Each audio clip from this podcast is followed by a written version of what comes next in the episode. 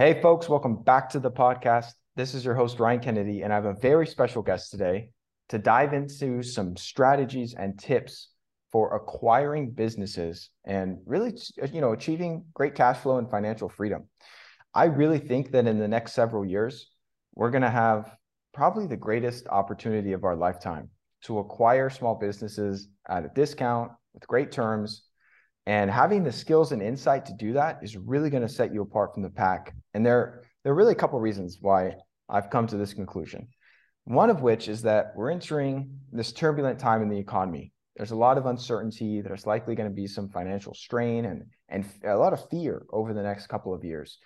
And I don't have a crystal ball. I don't know what's going to happen, but it's pretty evident to me that things are not going to be the way they were the last several years, where it's really easy to make money and asset prices are just soaring. And the other reason I think this is going to be a massive opportunity to acquire small businesses is that we have this entire generation of baby boomers who are hitting retirement age, many of which own small businesses that their kids don't want to take over. And when you combine people who are trying to get out of their business during a time when there's a lot of economic uncertainty and, and instability, well, now you have the perfect formula for opportunity. So I brought on James Richardson, who's an expert in this arena. James owns an investment firm called Harwood Cap- Capital Partners that focuses on acquiring and growing small and medium sized businesses. Uh, James started out in real estate investing. He grew his portfolio to 33 rental properties by the time he was 35. And then he made the transition to buying businesses and has averaged one acquisition per quarter and has a combined portfolio revenue of 12 million per year oh, and over 40 employees. This dude knows what he's doing. So I brought him on to share with all of us.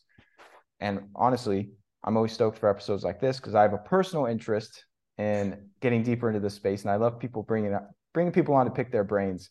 So, so James, welcome to the show, brother. Thank you very much, Ryan. And as I said to you just before we started, um, it's a privilege to be on your show today. I I listened to your podcast. As I said, my wife and I are getting more into the kind of functional medicine and uh, fitness space. So yeah, it's great to be here today and talk to you. Um, you, you what you said was exactly right. Um, we've got an amazing opportunity, I think, at this particular point in time. Um, before I get into that, I'll just do a quick rewind and, and do a little bit of my bio, I did get start from an investing perspective in real estate. Um, that kind of provided a bit of a foundation. However, I had a, a career in kind of financial turnaround and restructuring. That's actually what brought me to the States. I, uh, I spent 12 and a half years um, working in the big four. So for one of the big four. And um, similar to some of the other guests you uh, had on, I think in the past, was in a situation where I had a very good career, kind of golden handcuff situation. Um, but over the years that had gone by, I'd been slowly building up these real estate investments and just thought, man, I could use my business consulting experience with my investing that I've been doing in the real estate arena, mm-hmm. combine them. And I just see this huge opportunity ahead of us for buying small and medium sized businesses. I mean, if you look at the stats, um, some of it is very anecdotal because there's big numbers being thrown around and I don't know how they're collated, but you know, between 10 and 30 trillion dollars in assets are going to be transferring from the baby boomer generation to uh, the younger generations, you know, over the next decade. And that's huge. And there are stats out there that say you know, 19% of baby boomers own a business. And then if you drill in further than that, it, it is thought that only three out of 10 actually only ever get round to selling their business. And the reason for that is a lot of these businesses are on the smaller side. And so they fit under the threshold of a typical private equity investment. Mm-hmm. And so there is this opportunity for it's called different things like micro PE, maybe. I mean, I just call my outfit Harwood Capital a um, a small investment group, to be honest. But I am trying to go deep in buying uh, high quality, long standing businesses that have a great history with a you know a passionate founder who has built something really amazing and they're at the end of their career and they're just thinking what do i do with this? So far we've we've done four uh, acquisitions in the last year. And these guys that we're meeting they're amazing people. And, and some of them are just thinking about winding down their business because they don't know that what they've built is an asset. They can sell it to someone like me um, get a nice retirement for their family. But also um, if you sell to the right party, you can have a buyer who actually cares, um, will try and honor the legacy of what's been built, continue to employ the people that are working in the business. And um, what my partner and I are doing are trying to use our um, historical experience, you know, and mine in business consulting and my partner's very deep in certain types of operations to actually grow these businesses. So it, it kind of works in several ways. There's so much opportunity out there. We're essentially looking for businesses that we think we can double in the next like three-ish years. That's kind of our metric in our head. Um, yeah. It's not a hard and fast rule, but it's not only just taking over these businesses and buying them, but then in addition, there's all this growth potential as well. I think. Totally, man. I love this, and I had heard similar stats as well. Just kind of, I'm not nearly as knowledgeable about uh, this whole sector as you are, but just listening to people like Codie Sanchez and others that are becoming more popular on YouTube and social media talk about how there's so many profitable businesses that don't even know they could sell. So they just close their doors mm-hmm. and they don't get any exit. They don't get any type of, you know, fi- financial kickback and they just hope they could live on their nest egg for retirement. And that's a beautiful thing for opportunity because then you're creating a win-win scenario, even if you do acquire these small businesses at a good price.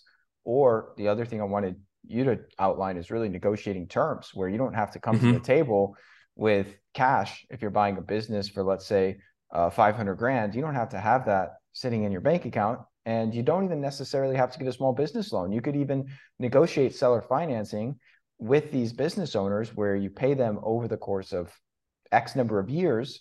And they're stoked because, again, they weren't expecting anything necessarily. And they're also stoked because, like you mentioned, you're able to allow their this this business they built, their baby, to continue to grow and evolve and provide value to the world. So they from a, just a fulfillment standpoint, I'm sure want to see that happen. Uh, so you're, you know, it just creates this tremendous opportunity. So uh, I want to get a little more background on you. So um, what type of businesses does your firm invest in? Is there a specific sector, or you just like anything that numbers work, will will go for it? I'm um at, given we're one year into you know doing this, I'm open to looking at anything, and I've looked at lots of different businesses in the last year. I think our our niche and where we're kind of getting to is we like traditionally unglamorous businesses. We don't like shiny widgets and the latest fads and following fashions. We like businesses that have been around for a long time. Um, these are often uh, businesses that don't even necessarily have websites, but they just have kind of long-standing relationships with their customers, um, built on relationship and trust. And so we have um, a retaining wall business. We had a, a trucking company that is now rolled into the retaining wall business, a commercial roofing business, and we've just uh, acquired about three weeks ago a manufacturing business. Um, and that one's out of state. So they're kind of, I, I like the, I like to kind of say dirty, unglamorous businesses. I need to come up with a you know a, a, nice way to kind of summarize that but yeah boring businesses. Yeah boring businesses um that's that's definitely codie sanchez's uh, kind of catchphrase i'm trying to come up with one that i can use for us. But that's honestly yeah. from looking at all these different businesses that is where we seem to have a lot of success so far. And also with my consulting experience i spend a lot of time in manufacturing and some of these other business business arenas like that. So i, I think it suits my skill set and my business partner is very deep in construction as well. He's had businesses in the past and exited them in that space. So it just suits our skill set well, I think. Got it. Got it. No, and that makes sense because it's, eh, I would imagine there's less competition when looking at these versus, like you mentioned, trying to acquire internet based businesses that are, you know, really popular apps or whatever it might be that might right. have a little more allure to them uh, opposed to a retaining wall business, which I like. Everyone needs a good wall. You know, that's, exactly. that's not a bad idea. So in, in Tennessee, um, Nashville, as you know, has boomed over the last several years. So all of the good land that's left pretty much is very hilly. So mm-hmm. I just think there's huge need here for for that kind of business. Totally. Um, totally. One I just want to touch on one thing that you mentioned. You said about structuring these deals and the sellers getting a really good deal as well. One thing that I think puts people off who are buying businesses or thinking about buying businesses is as you said, wow, I don't have half a million sitting in my bank. Well, um, if you are a seller and you are towards retirement age, it's actually not beneficial to get a huge lump sum of money in one go. For sure. And so what we found is that a lot of sellers actually prefer to do seller financing, take their you know their their lump sum over a number of years. It allows them to work with their CPA and work out good tax strategies for how they can reduce their tax bill. Um, legally, of course, but it's just yep. much more beneficial than taking a huge lump sum up front. And so that's actually a, a huge benefit to us. And you might say, yes, but I still need 20% down. We've actually, one of our acquisitions was 100% financed. Mm-hmm. Uh, and we broke up the financing into two tranches. There was one longer term amortizing note and then a deferred down payment which is a down payment, but we were allowed up to 18 months to pay it. And so what we were doing was cash flowing that down payment each month. Yep. So um, again, it's of course we're taking a risk in doing this, but it is possible to be creative, um, especially with people who are retiring, because um, money is not the most important thing. It's not the most important thing anyway at any point, uh, you know, in your life. But especially once you've spent your whole life building something, you've probably done quite well out of it. That's right. Um, at that point in time, these guys they care about their employees and the future of their business. They don't want to see the thing they've built just crash into the ground. So actually as long as you're providing that security often there's a lot of leeway to work with the seller and, and find something that works for us as the buyer and them as the seller. 100% dude. And a lot of these people aren't super savvy investors so they don't really know what to do with a big lump sum anyways. And as someone who's been hit by some pretty steep capital gains tax bills myself I totally respect the whole tax advantage because I, I, was really opened up to the seller financing in real estate, um, where I locked down a really good deal um, about a year ago now on a property that was 100% seller financed, was 0 mm-hmm. down and 0% interest, which is, you know, was oh, awesome. Great little, work. Yeah. Good, I need to get some lessons skills. from you. yeah. yeah. I negotiated that one really well, but it really does. One of the things you mentioned was, you know, there's some risk involved and I'm curious, do I'm sure it varies based on the deal, but are you typically required to put up some sort of personal collateral or is the business itself the collateral where if things go south, the seller would then just take back ownership of the business?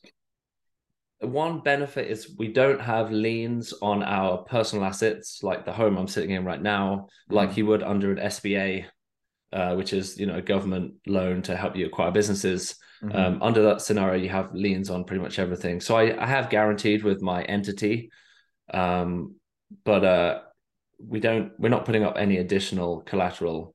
I mean, there's space in the business assets to go after. If if we were to default, you probably could go after the businesses and and kind of any space based on existing financing on the equipment and, and what the equipment's worth. Um, but there's no additional collateral that we've really put up for these Got it. Got it. Because that that's one concern I can see coming up with seller financing is if, let's say, real estate's a little bit different because you have a hard asset. But let's say you know a business owner is going to sell me their company. Let's just say it's a I don't know a plumbing company, and I say, hey, seller financing, and the collateral is if I default on a payment, you take the business back. But then their mm-hmm. concern would be, what if this guy runs it into the ground, and then what I'm taking back has no inherent value or bad reputation or something where it's not the best collateral because it's uh, a fluctuating asset or it can be it can be easily damaged. Um, so that's where I would assume there would be some sort of other type of collateral, you know, personal or otherwise. I, I would. Um, I agree. Let me think about how to answer that. I would point to a track record. So I know we're a year into this, but the businesses that we have acquired have grown. So um, as you know, businesses as they get larger, they become more valuable because the multiple that you apply to the earnings grows, and so the business, yep. if you grow to three to four million, it's not just that additional piece on the earnings side; it's actually the the multiple increases. You know, um, and so yes, the the the seller could take the business back. I would say, based on the track record of what we've done, that the businesses would be more valuable at the point they were taken back. But I mean, this is all theoretical and i yeah. hope that never happens hasn't happened and i hope it never happens i, I don't don't believe it will. Sure. um, but you're but you're right. It's it's sensible to think about it. I think one thing as well re- rewinding a couple of things you mentioned about uh, what our niche is one thing i failed to mention about why i also like some of these unglamorous unglamorous businesses is that the multiples you can buy into these businesses at are much more favorable than you know SaaS companies and these kind of glamorous um glamorous companies often they trade at multiples of revenue whereas you can buy a manufacturing a small manufacturing company for less than three times ebitda. Mm. uh, ebitda is earnings before interest tax depreciation and amortization. Um, and is typically a measure of core profitability within the business. And often you take you work out ebitda and you apply a, a multiple to that to get to the purchase price but the the purchase prices of these kind of unglamorous unglamorous businesses are less than some of these more sexy businesses that a lot of people go after. Yeah, make, makes total sense. So I want to I want to start at square one for for myself and for people listening to this. Like, step one is you find a business owner who wants to sell you their business, right? And while there are some online websites, you know, like you know, listing services like uh, BizBuySell, I think is one, and I'm sure there's others I don't even know about, but it seems that once a business is on these public platforms, it's probably not a steal of a deal, or it would have already been scooped up. At least that's the way my mind works. Is I think like, you know, houses on the MLS, it's a lot harder to find a, a deal on real estate opposed to like an off-market listing where you have a relationship with the seller and you can work out a, a deal that's much more advantageous than when you're competing with this whole other marketplace of buyers. And I think you probably share a similar thing as far as finding off-market uh, businesses to buy. But I'm curious, like, dude, is there like a yellow pages you look at? Like, how do you how do you source the leads to even know, like, hey, this is a business owner that I can cold call? Or I, I guess I'm just curious to hear about your lead gen process. Yeah, it's I think the way I think about it is similar to what you just outlined. Is that I prefer not to go on market. I think um, for the reasons you already outlined, I prefer not to go for on market. But in addition to that, once something's on market, you generally have a broker involved. The broker will be whispering in the seller's ear saying, you know, don't do seller financing. You don't want to do that. When actually that can work really well for the sellers. Mm-hmm. Um, it's just not in the inter- best interest of the broker.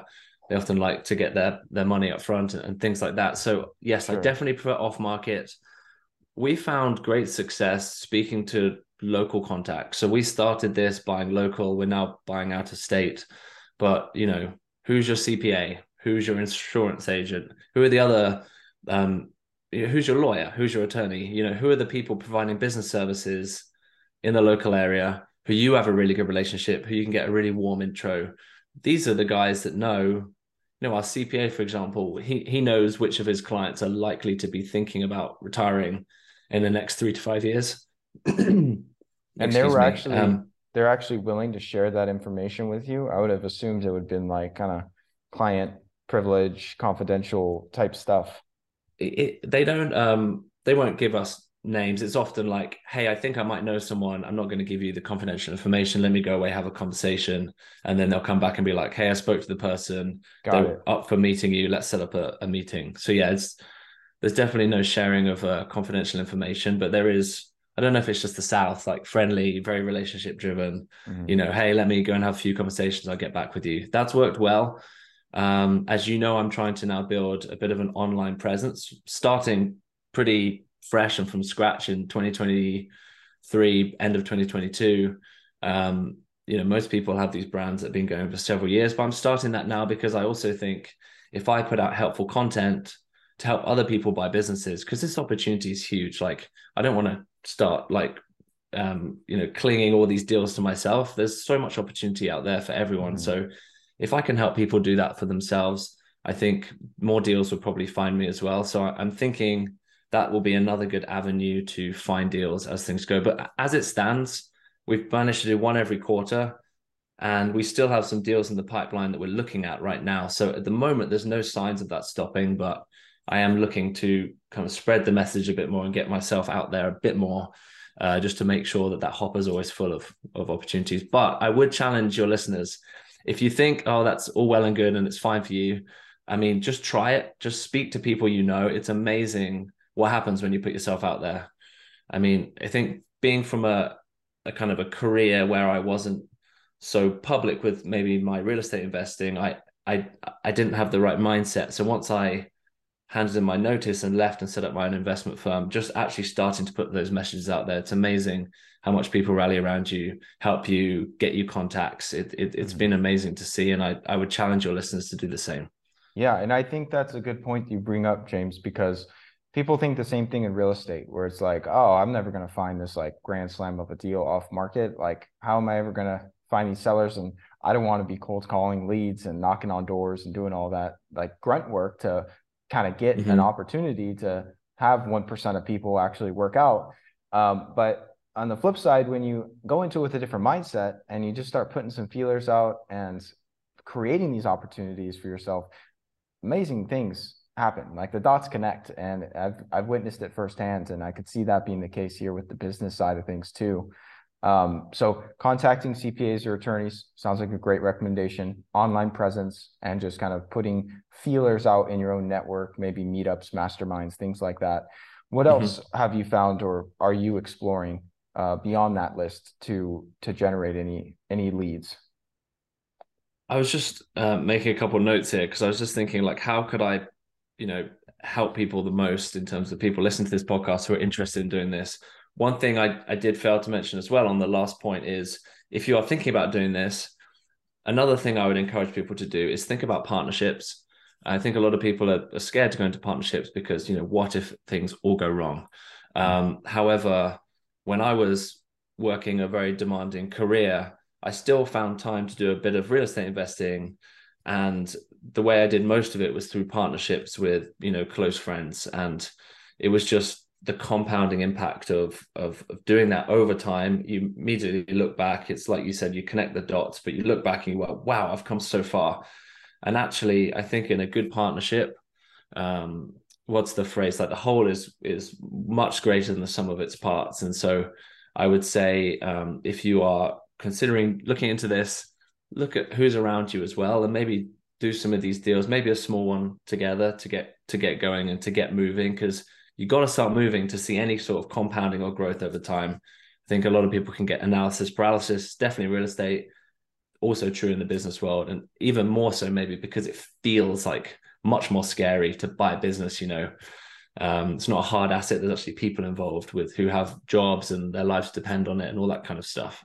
Yeah, yeah, it, it definitely requires more of a skill set, I think, and um, obviously, depends on the sector and the business that you're buying, but the partnership advice is very, very uh, good advice because a lot of people also look at it like, man, I, I don't want to split up the upside. You know, like I'm only going to mm-hmm. be getting half of the of the of the benefit here.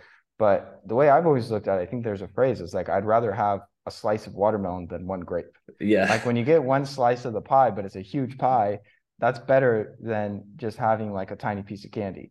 So, right. so that's where it's like you got to look at it from the bigger picture. Then the value you get, like you said, from learning from these things, and then having other people that you're working with, so you're not going at it solo, which can be a little daunting and overwhelming. I think is really, really sage sage advice for people to to take into consideration.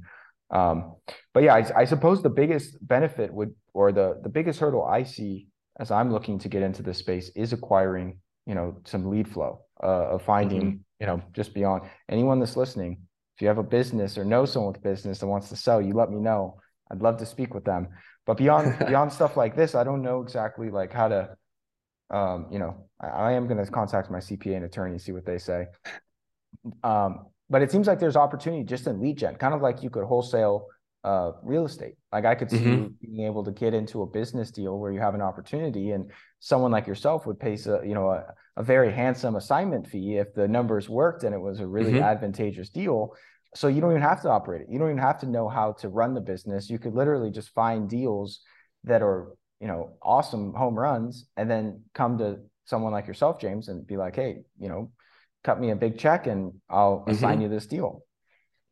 And even another, just thinking off the top of my head, if you if it's something you want to get into, but again nervous or, or scared to make that first step, find a killer deal, bring it to to you or to me or or to both of us together. We close on the business, and then you retain a, a very small piece of equity. That's right. And it's not necessarily even about the equity because I'm sure just for finding a deal, it's not going to be you know 50% of a deal, but what that gives you is a glimpse into how it works and that can be invaluable. That could probably provide the confidence to then go out and do it yourself.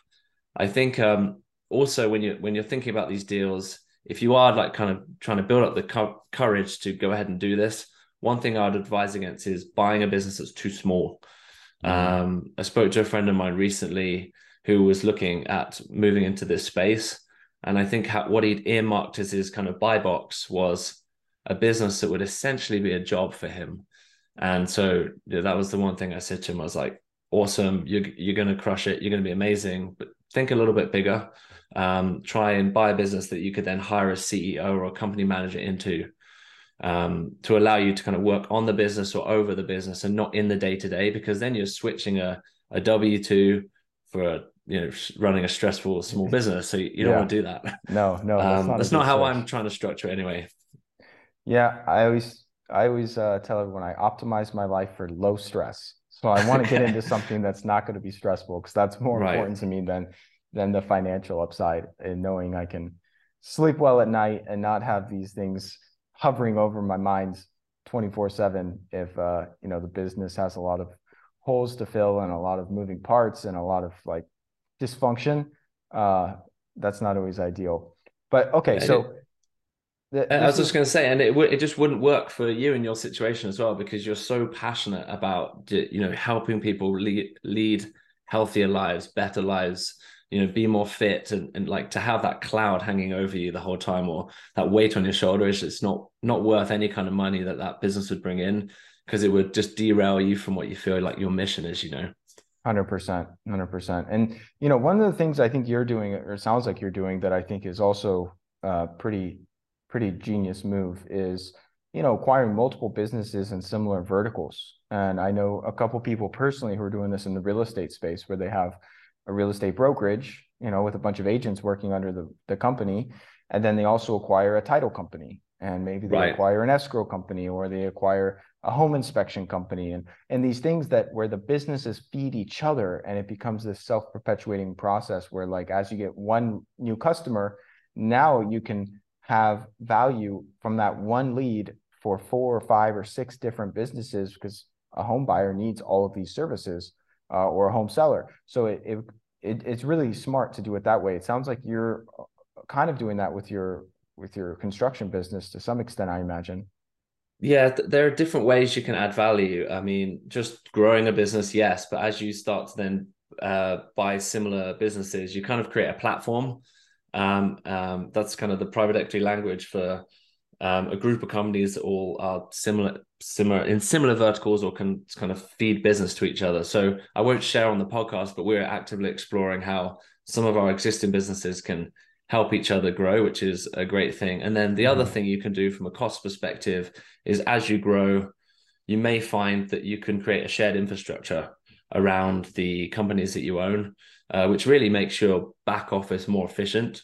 It doesn't mm-hmm. mean you know letting people go necessarily. It just means as you grow, you might find that you have capacity or an expert in company X that can help company Y, and you can structure days their days you know effectively so they can help multiple companies at the same time yep. um, so that's super valuable we we don't really plan to ever sell our group of companies we just love the mission of actually helping these people retire and also keeping their business going it's sometimes referred to as permanent equity rather than private equity I mean, we can never say we'll never sell. You know, you, you just can't make promises like that. But we are building for the long run. But I would say building that shared infrastructure around a group of companies does make the whole more valuable.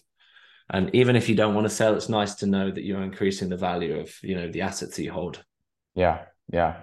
Well, I want to get into some specifics on analyzing. Let's say you do find a deal and you are pursuing a business. How do you analyze it? But before we get there, one question are there certain industries or types of businesses you advise people just kind of steer clear of? I would imagine like restaurants would maybe fall into this category and like things that people see and they're like, oh, that would be awesome. But you're mm-hmm. like, dude, this is an operational nightmare. It's not worth it. I have a friend who's asked me to potentially be involved in a restaurant idea he's got uh, in future, but that would be more of a passion project. So mm-hmm. outside of like a actual passion project for you know, for some reason, I think I would avoid restaurants personally.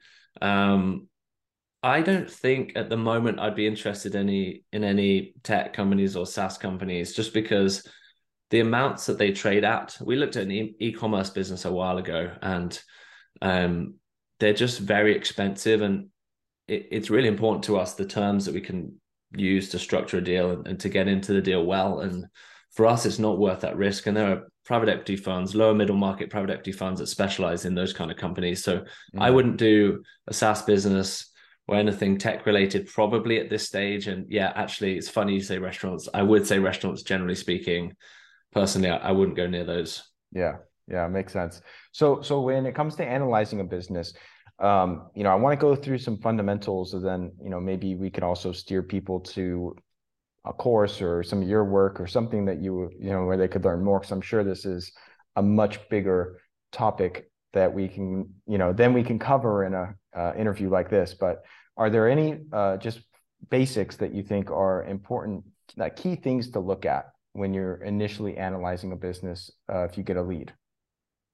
Yeah, there's four things that I think of um, that I always tell people to think about when they start looking at a potential business. The first one um, is financial statements. Request financial statements. Always request them in in Excel because there's so much analysis you want to do, and it helps you see trends much better. But you really want to get you know three years of all financial statements, which is the profit and loss, the balance sheet, and the cash flow statement, statement of cash flows. Most small businesses do not have a statement of cash flows, but you should ask anyway, just in case they have one. I think that provides a lot of value and and but generally you don't get that in small businesses. So once you've got financial statements, you really need to spend some time in Excel asking yourself, what are the numbers telling me? You need to analyze year over year trends all the way down from from from revenue through the co- cost of goods sold through to the overheads.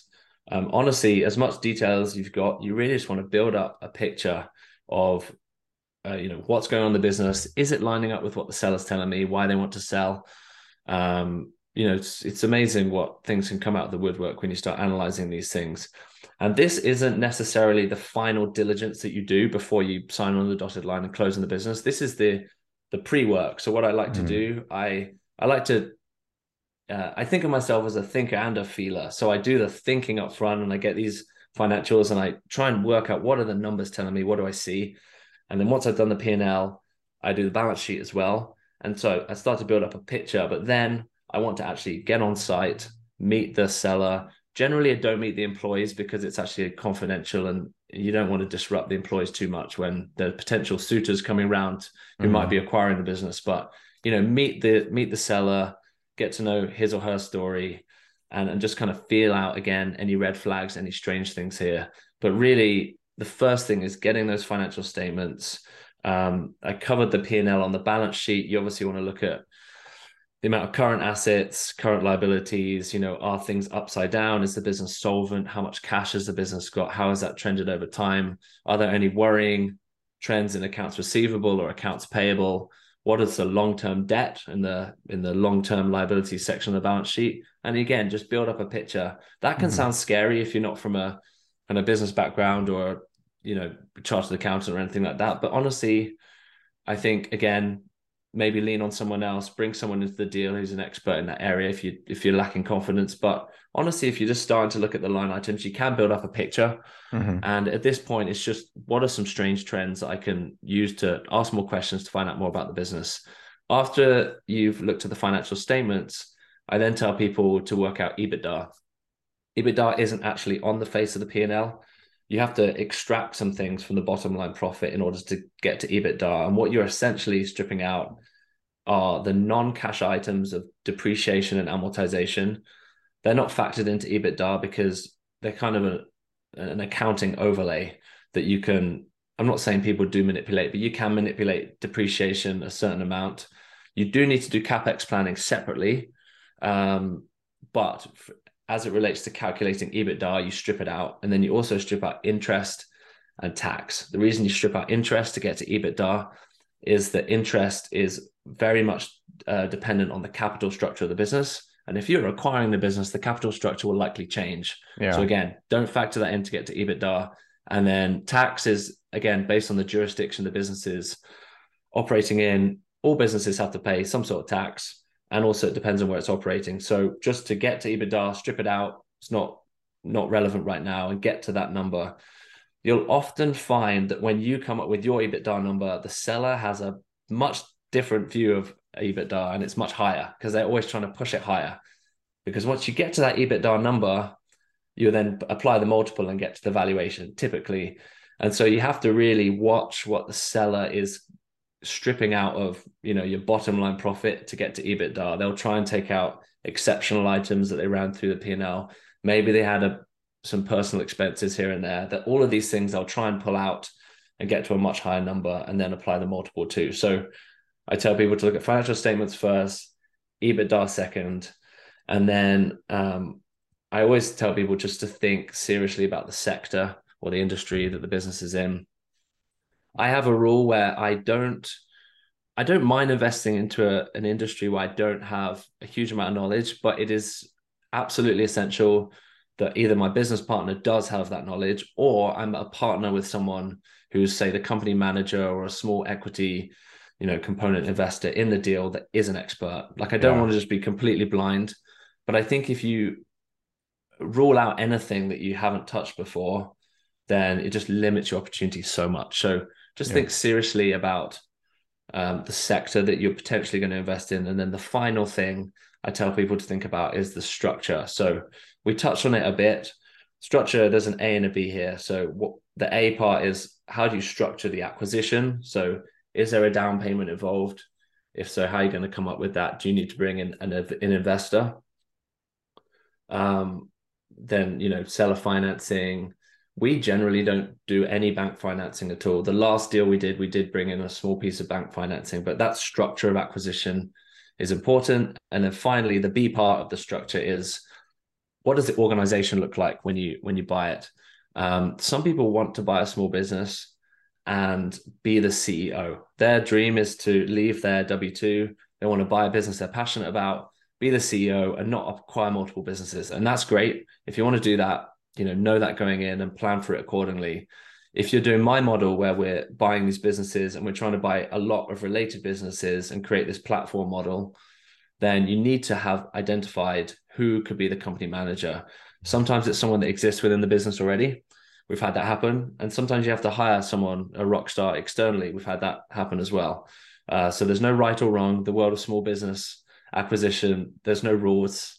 Uh, mm. I love mm. the creative aspect of it, but you just got to think about all those things. So um, I know there's a lot there. I think in terms of material, I am not currently aware or a part of any program that provides these um, materials. So I'm I'm working on something that would be some sort of course or or some sort of materials I can give to people to help people do this. I think some of it comes naturally to me just because I spent so long in my career, 12 and a half years, reading financial statements every day and looking at cash flow forecasts that I don't think too much about balance sheets and, and things like that. It, it kind of comes naturally to me. Mm-hmm. And so I, I think people shouldn't be scared if if they're overwhelmed by it, but I think they maybe just need a simple step by step guide of what to look for. These are the potential red flags and, and things like that. So that was a mon a long monologue. So hopefully I answered yeah. a few questions there. No, you definitely did. Um, and it answered most of the next question I was going to ask you, which was like how to build your buy box, because this is something I'm familiar with when it comes to real estate. And I imagine with businesses, it's something kind of similar. Um, and it sounds like you you kind of go somewhat broad. Is it not a more advantageous strategy to have a specific niche and say I'm buying in this market, these type of businesses, this price range, and have like your more buy box more condensed versus having it kind of a little all over?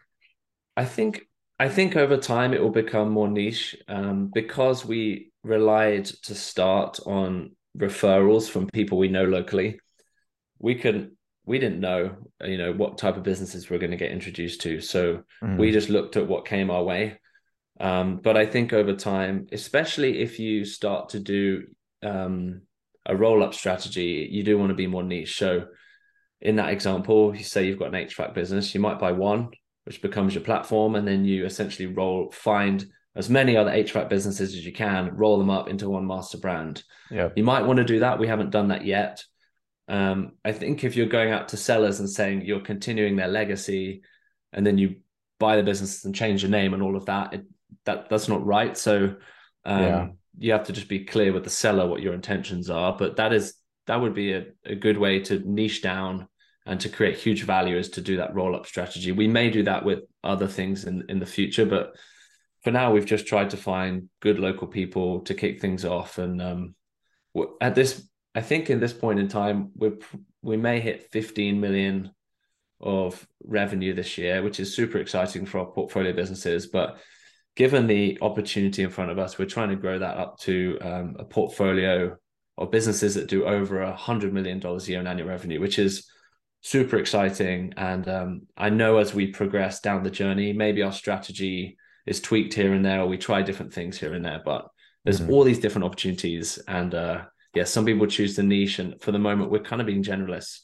Got it. Got it. And then one thing that came to me while you were describing finding like an operator or you know having a ceo in place versus not is i think for people starting out you can still always um, try and negotiate um, you know i don't know the proper term for this but where the owner stays on board for three months or six months or a year uh, and continues to work in the business who can then train you up or train your operator and your new hire up in a lot of these things that you may not be an expert in um, and and kind of have that built into the contract i know that's somewhat of a of a standard practice yes that's a great point uh, that is very common and we have done that um, we tend generally try and put a contract in place where we can have the seller stay on for up to x months and we mm. try and make that x you know maybe six at least six months sometimes longer, depending on the complexity of the business. But what we often find is once the seller has spent concentrated time with the new company manager, that you know those six or 12 months whatever it is are not necessary but it's useful to have a contract in place for that on the front end. Um so that is that is a very good point. And then another thing you can do on that is you can tie a small amount of the purchase price into what's called an earnout so you say, you know, the seller mm-hmm. can stay on for a short period of time, and just to make sure the business doesn't completely bomb when we take over, because you know the risk on the buyer side and a fear is, oh, all the customers are going to realize that their favorite guys left, yeah. and they just take all their business elsewhere, and you're left holding nothing, yep. apart from a really big piece of debt that you've got to pay down on. So you know there are obviously risks here. So you can tie a small piece of the purchase price into an earnout, and you say something like, um, you can some people use this badly in my opinion. Like you can tie earnouts to to profit and things like that which can be easily manipulated through the financial statements. I like to use an earnout as a, a base level kind of layer of security for me as a buyer. So let's say the business did 3.2 million theoretical business did 3.2 million dollars last year in revenue. I say we need to ensure you know we we reserve hundred thousand dollars for one year from now, which will pay you if the business does not fall under three million in revenue, and then another mm-hmm. hundred k the year after that if it doesn't drop below, you know, three three million again, something like that, where it's just like protecting you from a big business completely bombing. Yep, yep, that makes sense. I like that. Um, awesome. And then, uh, you know, I know you outlined a couple things for industries you steer clear of, but uh, what are some of the top industries you're really going for? It sounds obviously like you've been acquiring some construction companies and manufacturing. Uh, are there other sectors that you're like, dude, I think this is ripe for opportunity and a good place to people for people to start who want to get into this type of thing? I do like service type businesses in a way. Like I think we're going to push more into that space, and because we have a bit of a background in real estate as well. Things like our things that are home services, like HVAC that we already mentioned. Mm-hmm. Um, that is super interesting to me. I think we started construction because we had the opportunity to. And my business partner is uh, got a great knowledge in construction. I've got a lot of other experience, basically pretty much every industry that is not construction I've been a part of. So moving slowly into more manufacturing, I've done some automotive in the past. Um, I've dabbled in in health and some pharma type stuff as well. So there's a whole variety of things, but I think home services is big. Um, I love businesses that aren't super concentrated in maybe like niche assets where you've got a lot of money tied up in kind of slow moving assets. Mm. Um, so yeah, we'll we'll continue to explore what comes our way but i think home services is big um, and if any of your listeners have any interesting opportunities happy to you know, try and take a look and try and help. But we're basically open to anything still at this point, one year into the journey. I like it. I like it. Well, I want to I want to wrap up talking a little bit about um, your journey with with uh, financial freedom. You know, this is a big uh, big topic for people because obviously, not having to do things you don't want to do is a great is a beautiful thing, and yes. allowing you to live your life the way you want is wonderful. But one thing I've heard thrown around is this concept. Uh, so so this concept of fire, which is mm-hmm. financial independence, retire early uh, which you know I've been fortunate to achieve that in my own life. But you know, it's a difference between these people who think of fire like, let me get a nest egg that can produce you know 40 grand a year in, in dividends or returns and then just live super you know super below you know your means uh, mm-hmm.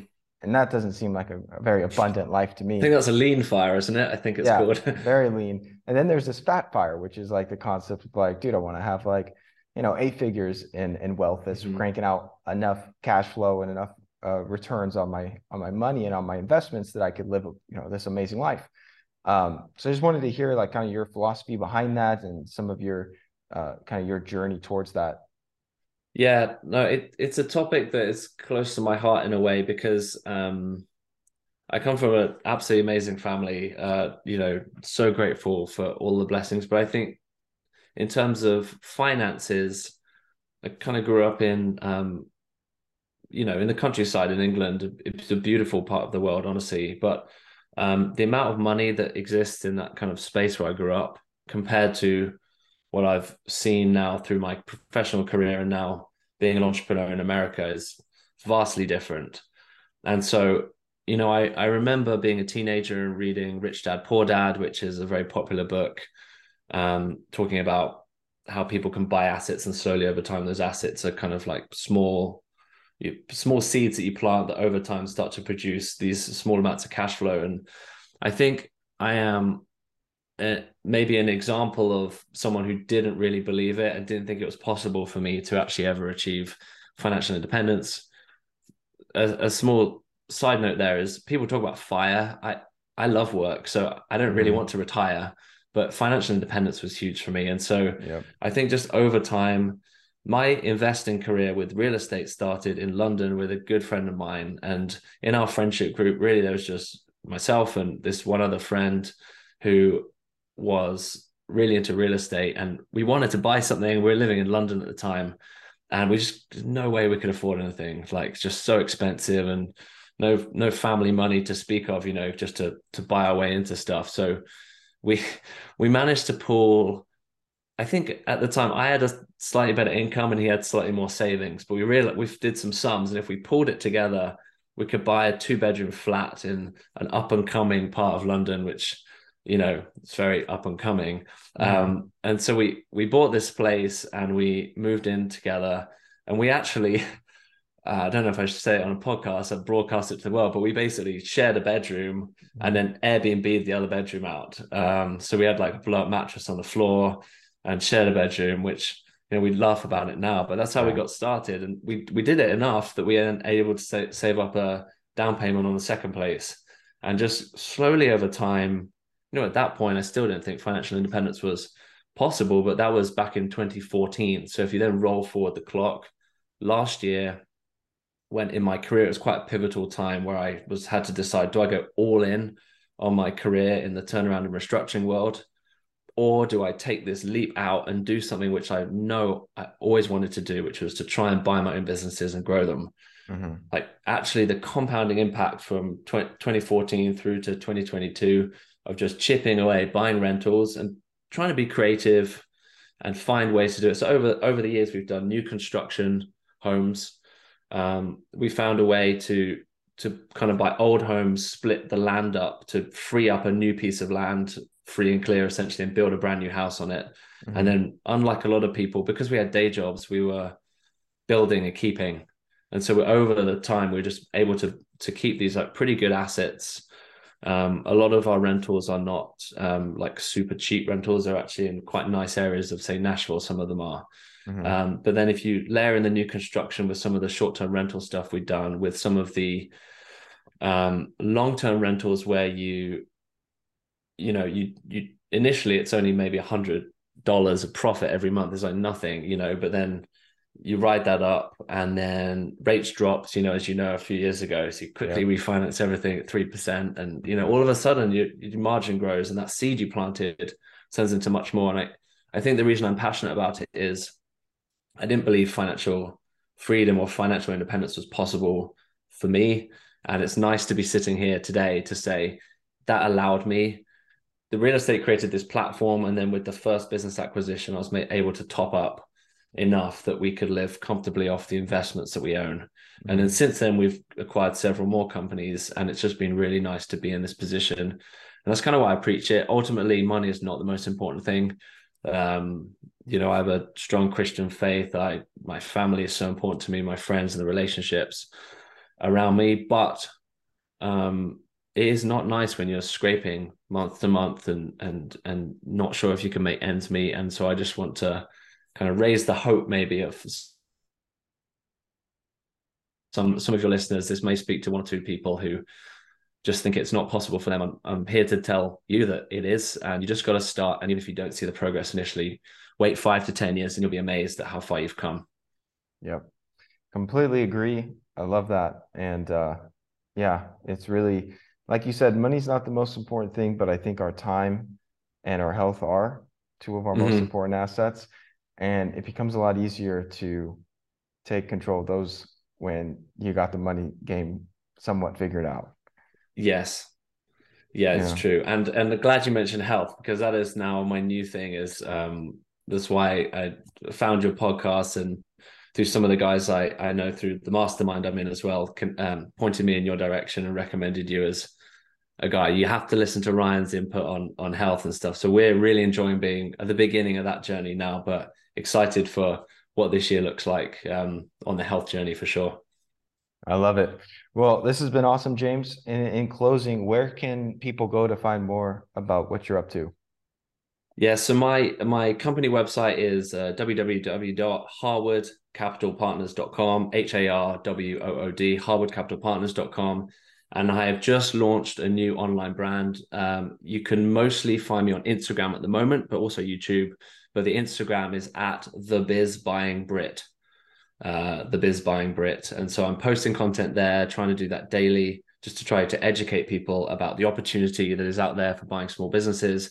I would love to connect with any of you on there and yeah, look forward to uh, to speaking more. And thank you, Ryan, to have me for having me on today. It's been a an honor. And it's been great chatting with you. Likewise, brother. Thank you so much for tuning into today's episode. If you found it helpful, please share it along to anyone else you believe it can serve.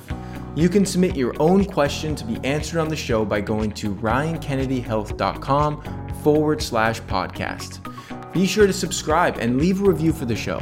Your feedback helps to support me on my mission to positively impact as many people as possible with this information. Please note the information depicted in this episode is purely for informational purposes only. Please consult your healthcare professional before making any changes to your lifestyle or routine.